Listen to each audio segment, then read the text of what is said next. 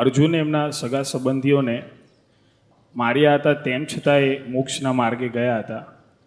તો એ જ્ઞાન અને આ જ્ઞાન સરખા જ છે? જ્ઞાનમાં ફેર હોય નહીં. જ્ઞાન એટલે પ્રકાશ,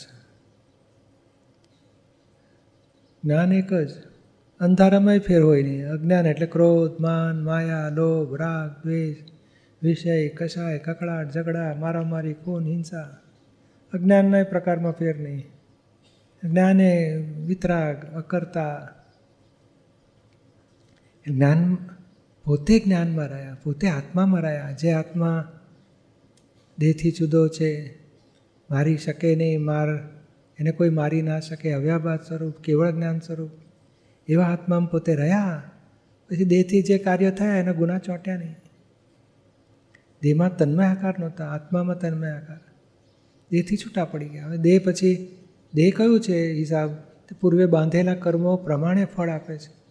જન્મ્યો ત્યારથી મરતા સુધી કર્મના ફળ જ છે. એ ફળને હું કરું છું માને છે, મને મજા આવી, મેં જ કર્યું, હું જ છું, આ એનો ગુનો ચોંટે છે આવતા ભાવ માટે. એ રાજા લડાઈ કરે નહીં, કહેશે જાઓ લડો, જેટલા મર્યા બધાનું પાપ રાજાને માથે નાખે. કેમ? તો કે કરતા ભાવથી ગુનો ચોંટ્યો. સમજાય ને? કદાચ કોઈ હિંસા થઈ હોય તો એનું પાપ ના લાગી શકે. હા, એ આશીષ જુદા ને તમે શુદ્ધ આત્મા જુદા.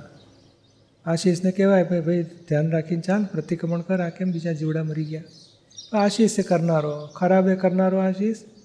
લોકો કહે આશીષભાઈ બહુ સારું કર્યું, તો એ આશીષમાંથી આપણને મીઠું ના લાગે. ખરાબ કરે આશીષ તો આપણને કડવું ના લાગે. આપણે જાણીએ કે આશીષનો આ બધો કર્મનો ઉદયથી આ થયું છે, તો તમને કર્મ ના બંધાય.